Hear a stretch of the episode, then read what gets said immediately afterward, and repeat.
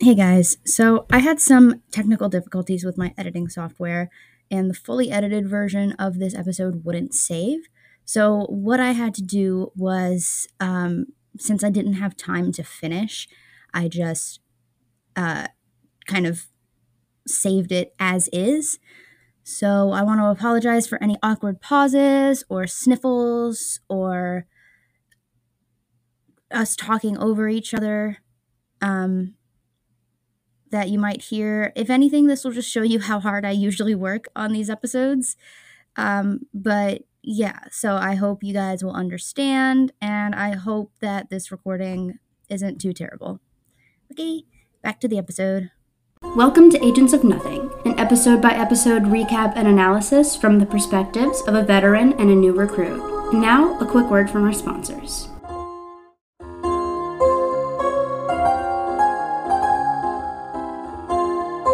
Good morning, Agents of Nothing, and welcome to our Agents of S.H.I.E.L.D. podcast. We are your commanding officers. I'm Mariah. And I'm Caroline.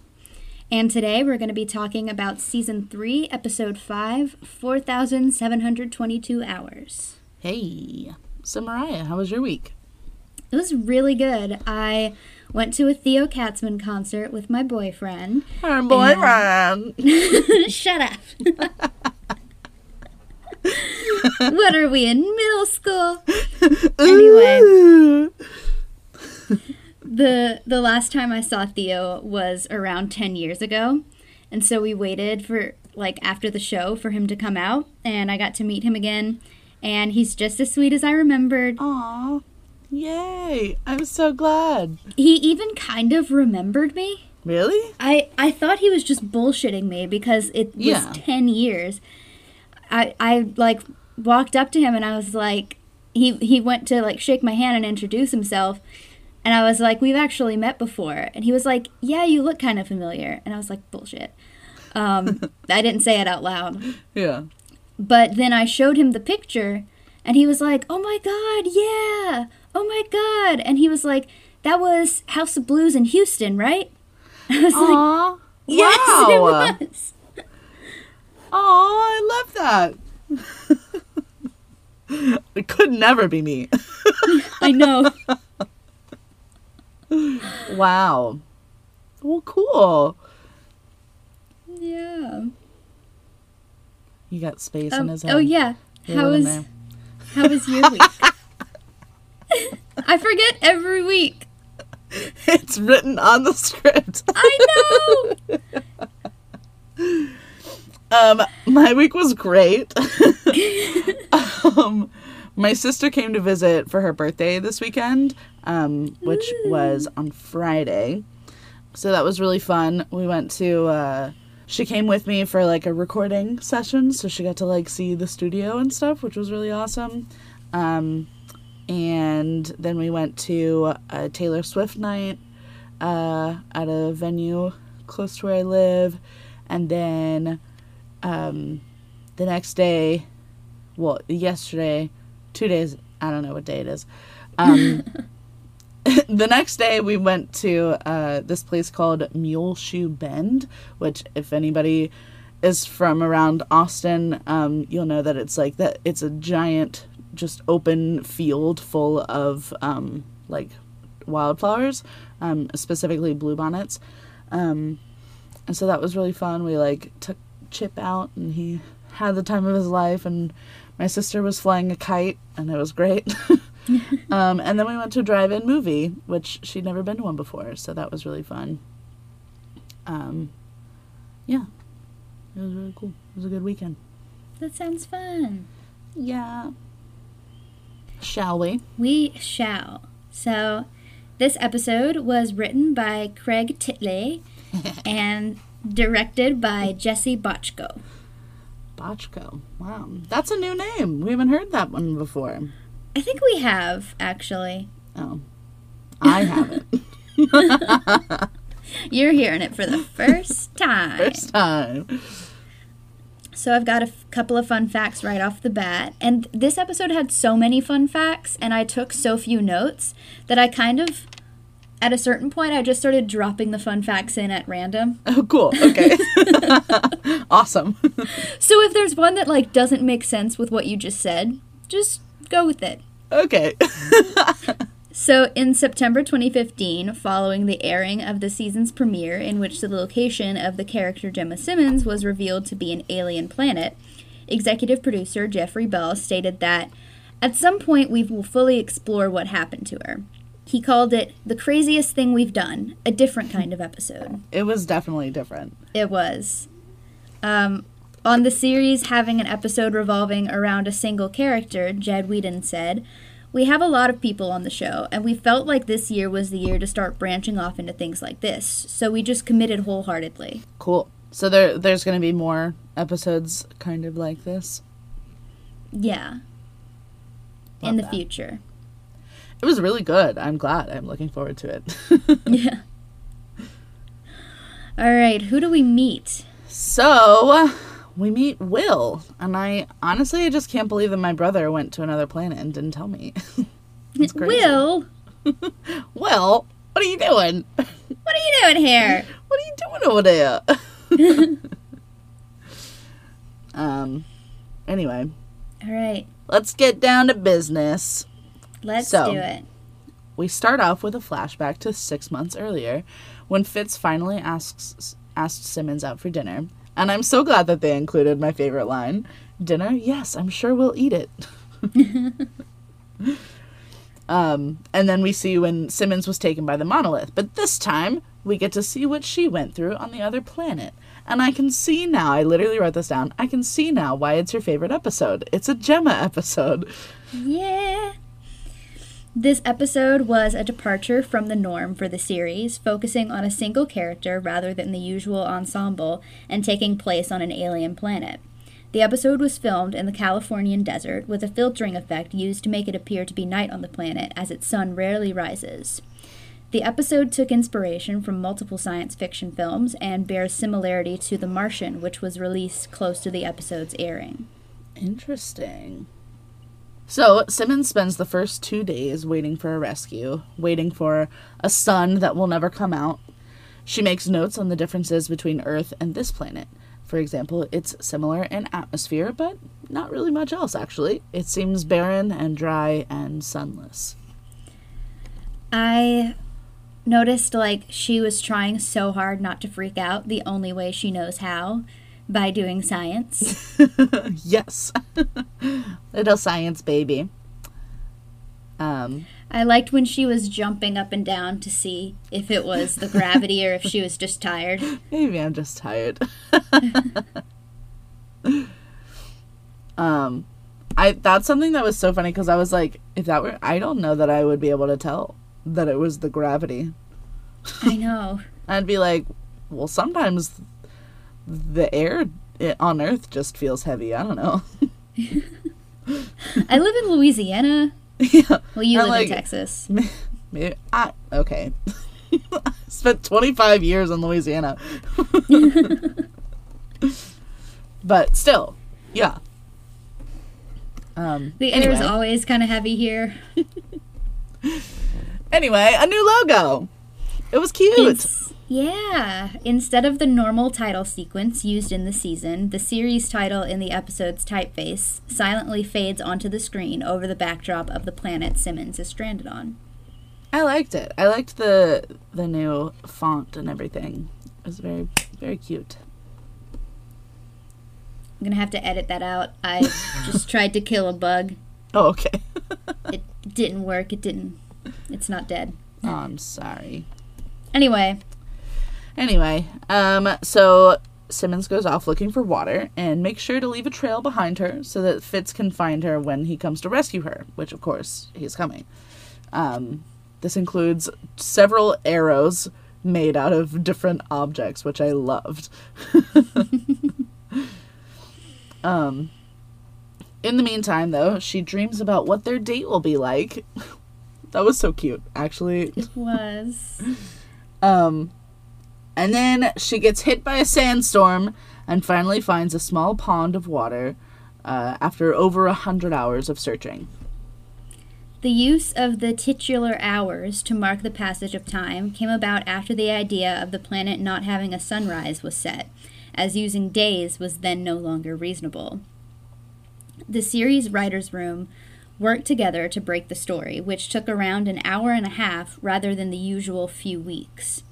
Series writer and supervising producer Brent Fletcher came up with an idea to split the 4,722 hours into five acts, which each with each written like a chapter of a book. The acts were given labels such as The Stranger and The Plan, and this structure served as the basis for Titley's script. It was really, I thought that that was a genius way to, to mark the time. Um, because, like, after, after like 72, it means nothing to me. Yeah. It's, it's just like, oh, that's a lot of hours. I would have to like do the math with a calculator to figure out how many days it's actually been. Um, so it just kind of like time loses all meaning anyway, which is what it did for them too. Yeah. Um, yeah, that was really a good idea. um, so Simmons trusts this lake a little too much and goes swimming um, only to get attacked by some creature that she then tries to eat. Um, it apparently tastes bad, but she catches it and then cooks it and then burps. Um, and I love that she, in keeping her journal that she's addressing to Fitz, she also tells him that she burped. That's an important part of the story. It's very important.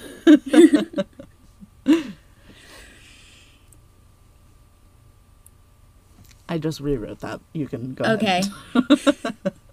The decision to dedicate an entire episode to Simmons' time on the planet was made early in the planning of the third season so that the character could rejoin the cast early in the season while avoiding having the second season's cliffhanger, quote, feel worthless because she's back and she's fine.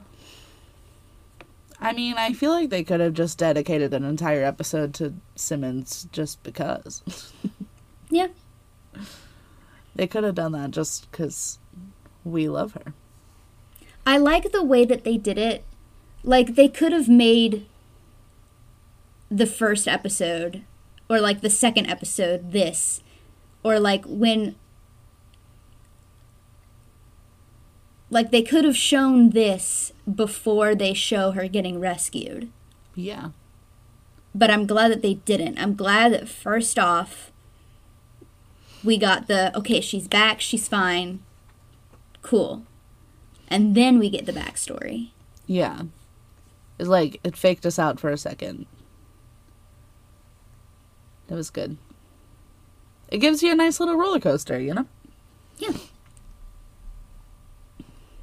Um anyway, so after over a month alone, she eventually falls into a very elaborate trap set by some guy who does not say much.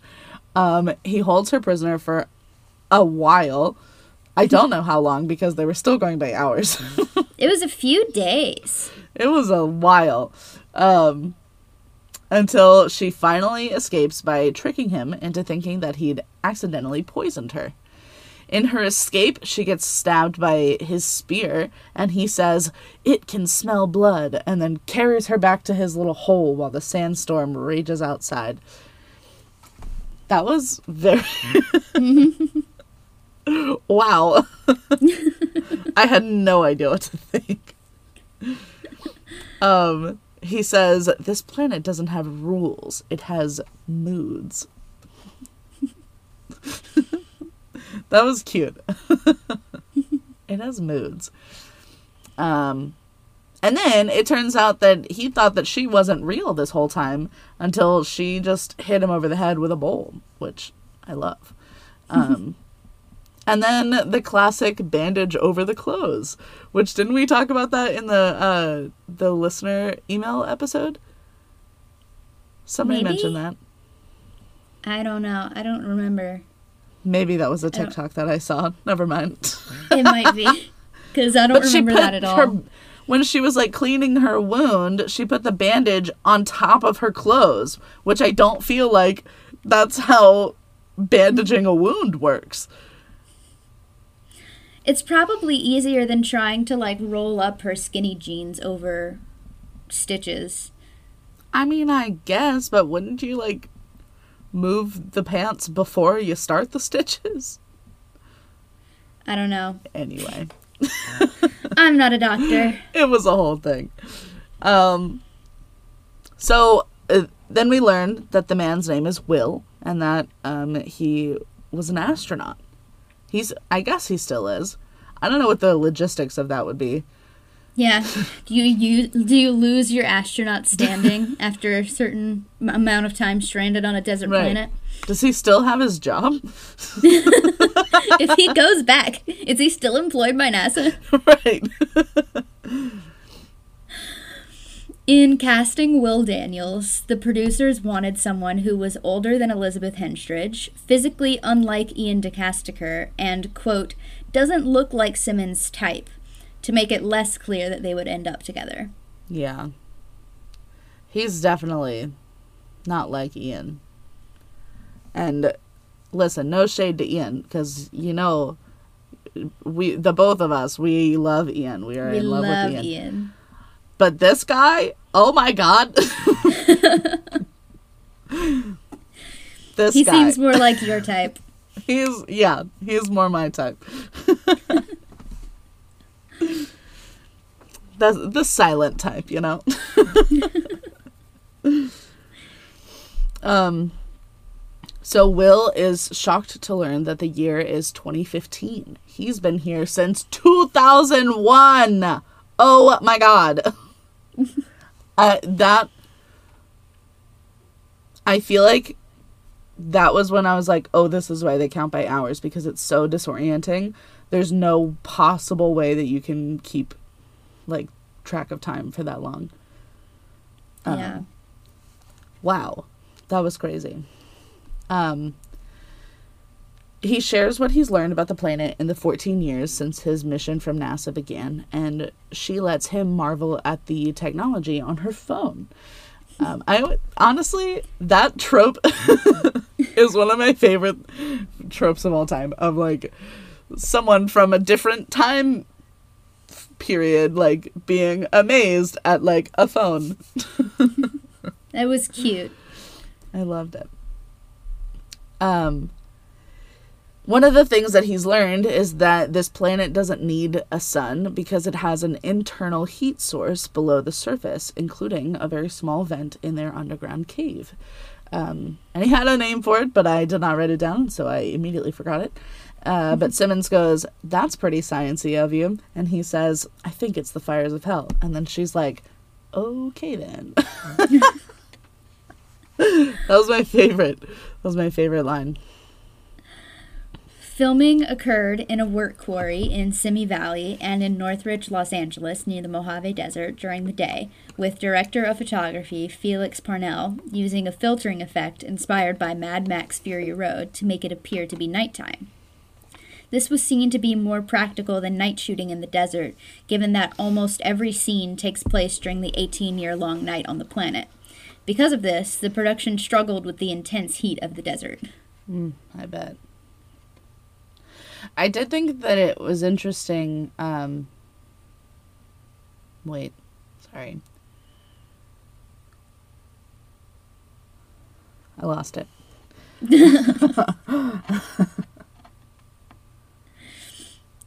It's okay. Damn it. Oh, um the so the planet does have a sun. It just doesn't ever it like is so slow to to like rotate that you never see the sun unless you're at a on like the other side of the planet. So the other side of the planet gets 18 years of sunlight and then like 5 minutes of darkness. I don't know. That's a good. That's breaking my brain. I can't think about that. That's crazy. One of the goofs actually was that they make the uh, the the very common science fiction mistake of assuming that the entire planet is exactly the way the place that they have landed is. That is interesting. Yeah. That because they certainly don't go very far. They stay in they stay underground most of the time. Yeah. Hmm. Anyway. so, over dinner, Simmons tells Will that S.H.I.E.L.D. has the monolith now, and Will explains how he got there. Um, how the NASA, the NASA mission started with three other astronauts as well, but they were all taken by it. Pennywise. Having the NASA astronauts travel to the planet in 2001 was a reference to 2001 A Space Odyssey, which also featured a monolith.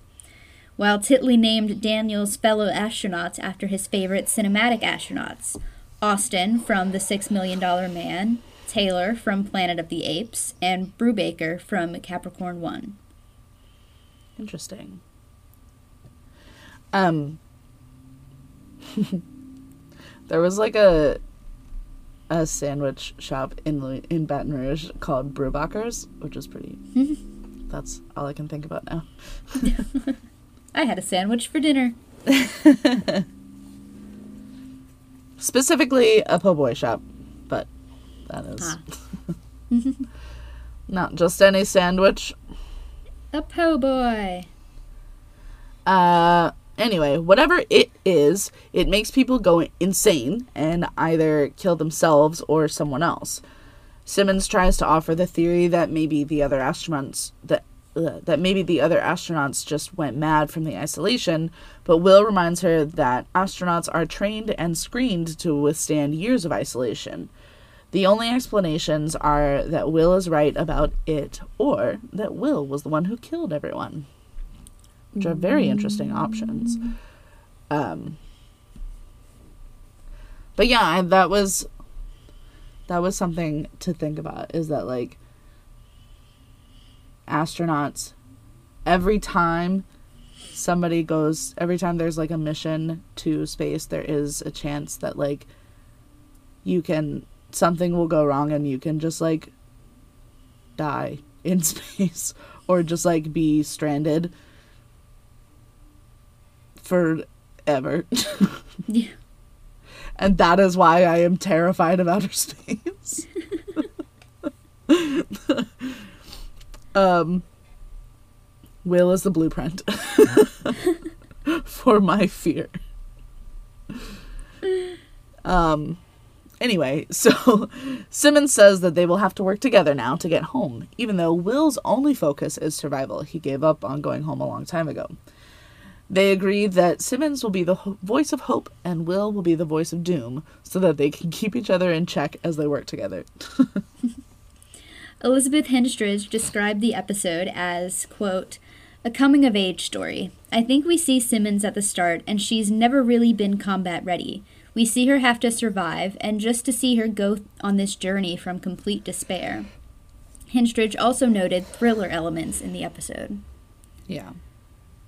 I yeah, I think it was really cool to see Simmons in such a different environment. Like she's so used to being to having some kind of team around her or like Yeah. Um even when she was like undercover with Hydra, like that was a very dangerous situation and she thought that she was alone for it. But she still like was able to work with other people and like she had someone on her side to like help her out and like she wasn't entirely alone but in this particular case like even before she found will or will found her she was literally by herself for a month. Yeah. Um so yeah it was really cool. Um so several months later over dinner again the two talk about the things that they miss from Earth, mostly food, uh, relatable. Um, and then Simmons finally shows Will a video of the SHIELD team, specifically of Fitz. And Will's like, seems like a little more than a best friend, huh? you get things, Will. You see things. I see. I get you. Simmons asks if Will has anyone in his life, and things get a little more awkward than they should be between two people who kind of need each other to survive. um, so Simmons cuts the evening short and goes to bed, where she says goodnight to Fitz and also to Will. Oh no, she caught feelings. Uh-oh. Uh oh, I'm falling in love. Anyway. um, so another two months later, Simmons, listen. Simmons is so bad at talking about her feelings. It doesn't matter who they're about. they had that one moment and after like several months of like being stranded together and they never talked about it and then they had that one awkward moment and then 2 months later they still haven't talked about it. Um, How very British of her. Honestly, Fitz is so lucky that they even got to the point of asking each other on a date because this is literally the only other person on this planet and she still won't talk to him. um anyway, so another 2 months later, Simmons finally says that she wants to go to what Will called the no-fly zone. He forbids her, but she goes anyway, obviously. Um, and she finds a sword and some alcohol and several skeletons. But then the sandstorm comes again, and this time there's someone or something in it. On how much the episode shows the entity on the planet, Bochco and Titley compared it to the shark in Jaws, with this episode just showing its fin from time to time, and a bigger reveal of the creature coming in a later episode. Yeah. It's very ominous. Honestly, the this is so stupid. Um, but with its like cloak and everything, the only thing I, th- I could think about was um, the hash slinging slasher from SpongeBob. um. Anyway, that's all. so we I'm trying this. to remember the something something slab, right? the hat the the sl- slash bringing the hash dinging the hash slinging slasher I don't know my SpongeBob references. it's okay. I know them for the both of us. They're just ingrained in my brain. They will never leave. I haven't watched spongebob in years. I named my dog after a spongebob episode. It's just it's in there. I don't know. Um, so then we see the scene from the start of the season where Simmons is running away from something uh, before she finally makes it back to Will and the cave door. They make it under just in time, of course. Um, Will says that he knew about the proof of other people out there. He just didn't tell her about it because he knew that she'd want to see it, but he thought that it was too dangerous. And like, I get that they needed some kind of conflict between them. However, he kind of did tell her about it, sort of. like I would have assumed that his like fellow astronauts' bodies were out there somewhere. Um and like people have been being sacrificed to this thing for millennia. Um so they can't be the only people who ever traveled there. Um, and he also, ex- when she saw the name of this area on his map, he she asked about it, and he said that only bad things happen there. I feel like that's telling her about it, in my opinion. Well, you have to remember S- Simmons doesn't know anything about the monolith at this point. Like, Oh yeah, she doesn't know that people have been sacrificed to it. I guess, but I, I mean, she could have asked more when he said only bad things happen there. Like, what do you mean? What does that mean? I, I would have assumed that that's like where his uh his fellow astronauts' bodies were. I don't know. Maybe. anyway, I don't know.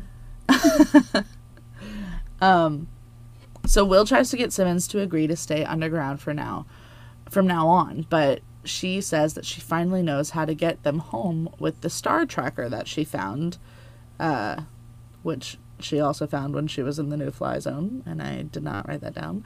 Um, or with NASA's star tracker Pathfinder thing. But the catch is that she'll have to use the rest of her phone battery to power it all up, and then if it doesn't work, she won't even have the photos and videos of Fitz and Shield with her anymore. So Simmons is shown using her phone for a long time after arriving. She mentions after a month conserving battery power, and later on that Fitz engineered an improved battery. After 1,490 hours, 62 days, she is shown playing a video. After over 3,000 hours, 125 days, she's still using the phone and it has enough power to interface with the old NASA computer. The iPhone 6, which was the current model as of the 2015 air date, when fully charged, had up to 10 days slash 240 hours slash 14,400 minutes of standby time. Using 15 minutes of battery per day would allow the phone to be used for 960 days, well in excess of the 196 she was there. Okay, but 15 minutes of doing what? I feel like Different different things require different amounts of battery. yeah. Like like yeah, if you just turn it on and then don't touch anything for only 15 minutes and then turn it off. Yeah, okay, the battery would save. But if you try to open any app, it's going to use more. Yeah. I uh I can't recall if that's a goof or a fun fact. I think it was a fun fact, but if it was a goof and it was like it doesn't make sense that her battery would run out if you know she's using the iPhone 6 yeah, it makes sense that her battery would run out if it's powering a fucking computer. yeah. For sure. Like a Also- large computer. Not not a not a pocket-sized computer. Yeah. I I didn't realize that it was an iPhone 6 cuz I saw it and I was like I was like, "Oh my god, it looks like mine." but that's just because modern phones don't have the button. And mine still does.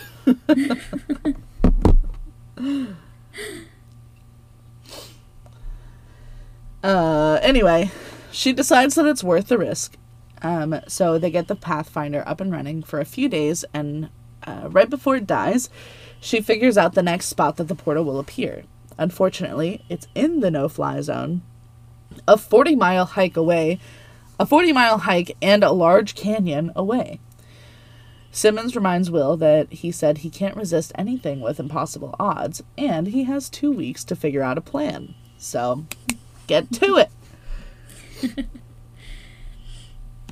While Will builds their ride across the canyon, Simmons explains that she learned about the stars from her dad when she was on bed rest as a kid due to scoliosis.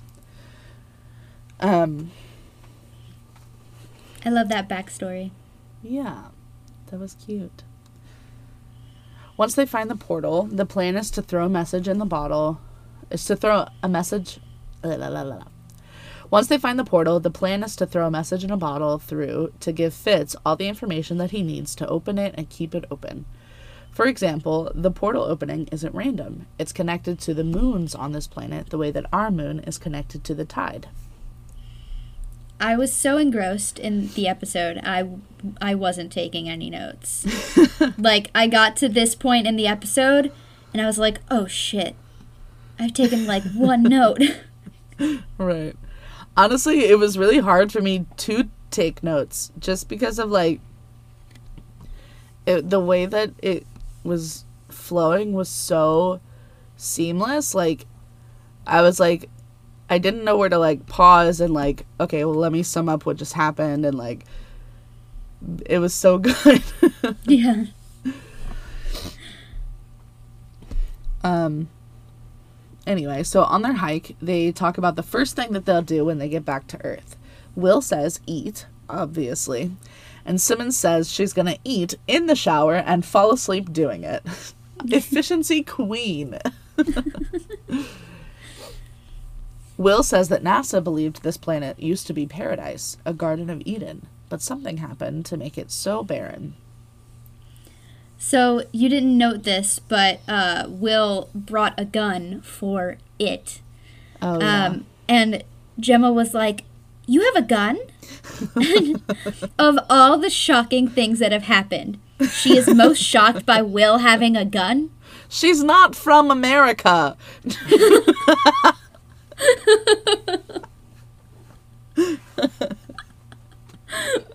She's like, They're just out here giving astronauts guns.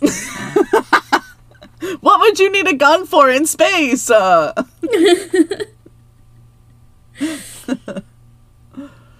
Okay.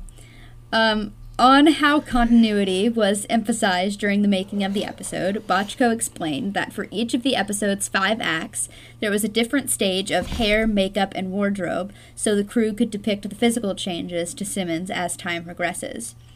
Rather than try and film the episode in complete order, which was impossible to do due to location scheduling needs, the production just tried to avoid changing from one stage to another and then back again.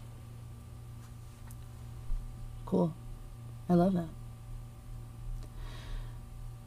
I'm trying to think of like her her looks throughout. I guess at one point cuz like at first she was still she even still had her shirt tucked in and stuff. um yeah. and then her hair like got let down and then she took off like her her button down shirt at one point and like and then she was wearing his clothes at some point right or like or like one of the other astronauts old I'm I'm I can't remember.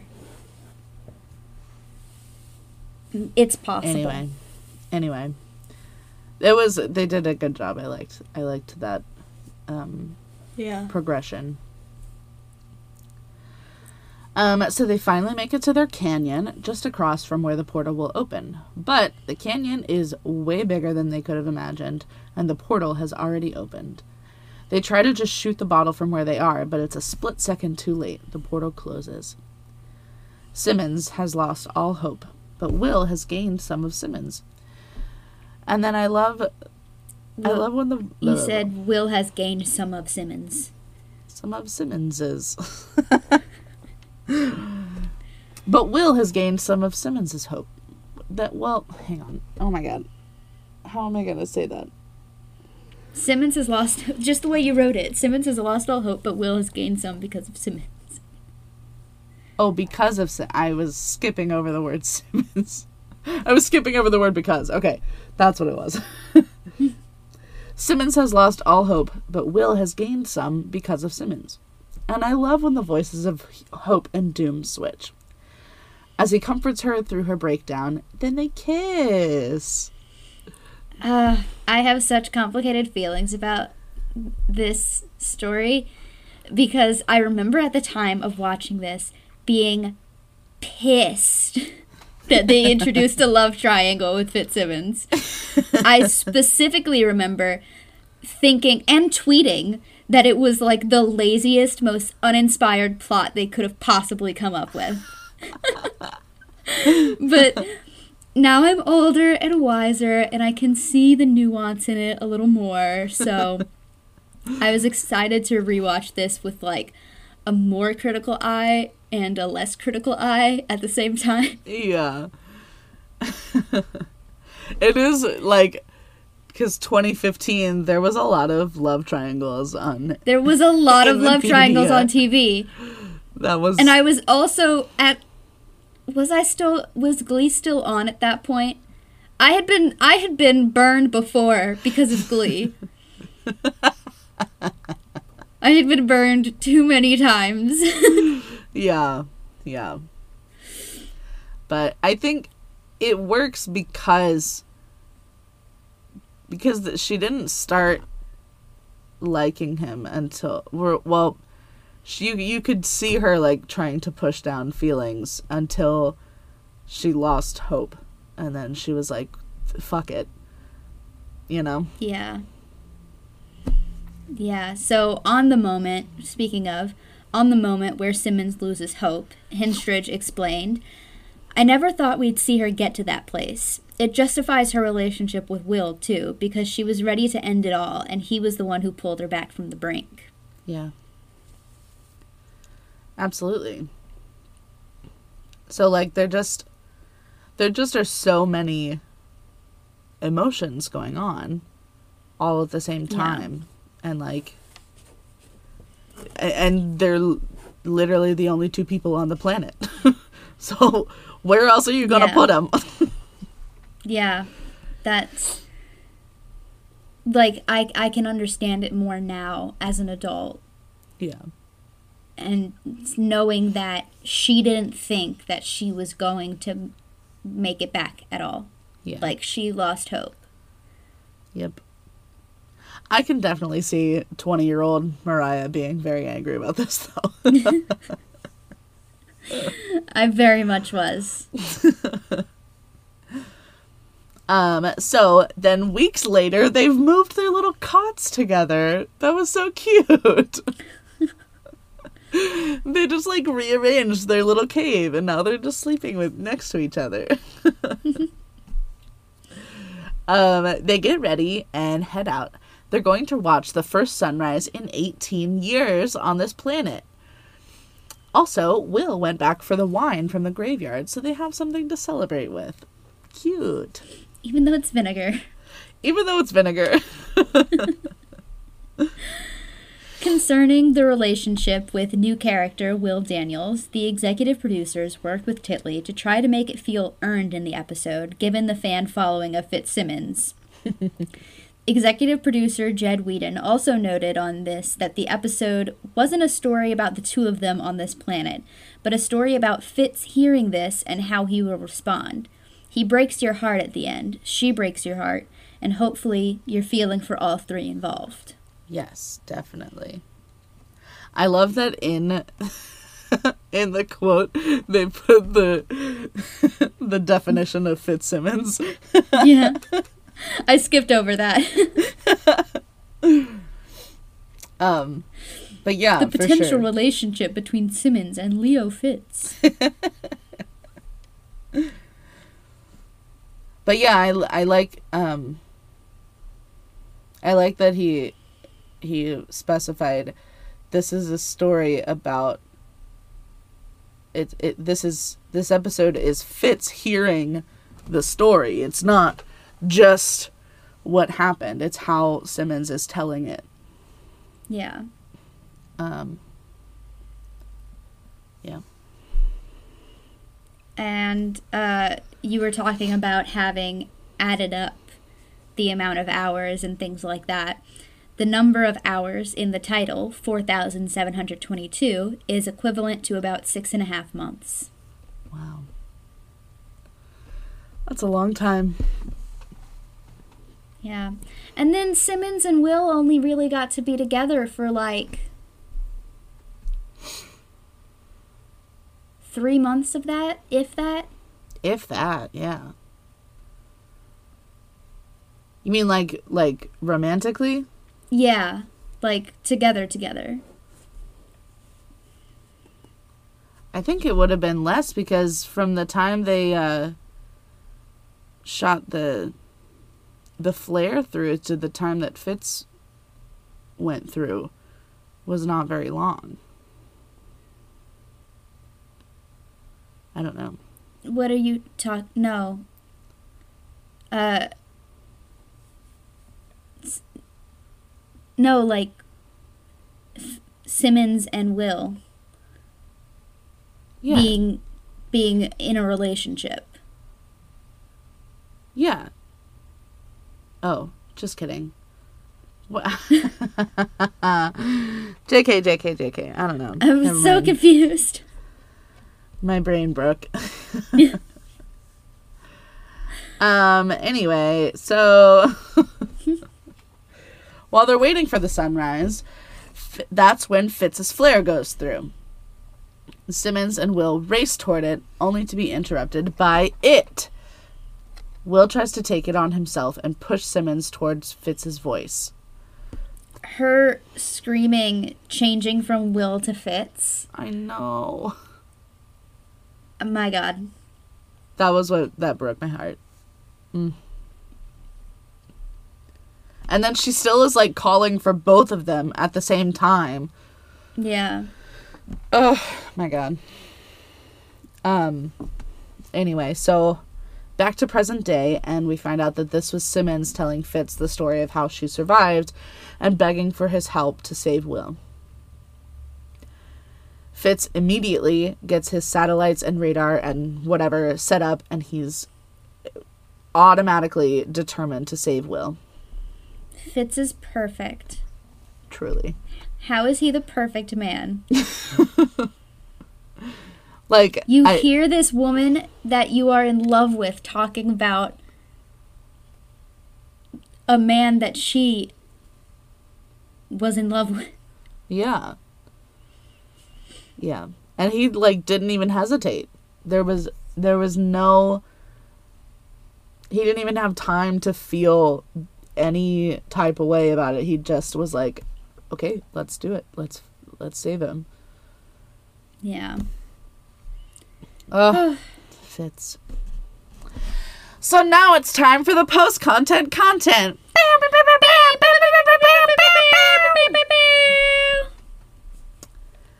Will is alone for the fir- for the few minutes that the sun is out.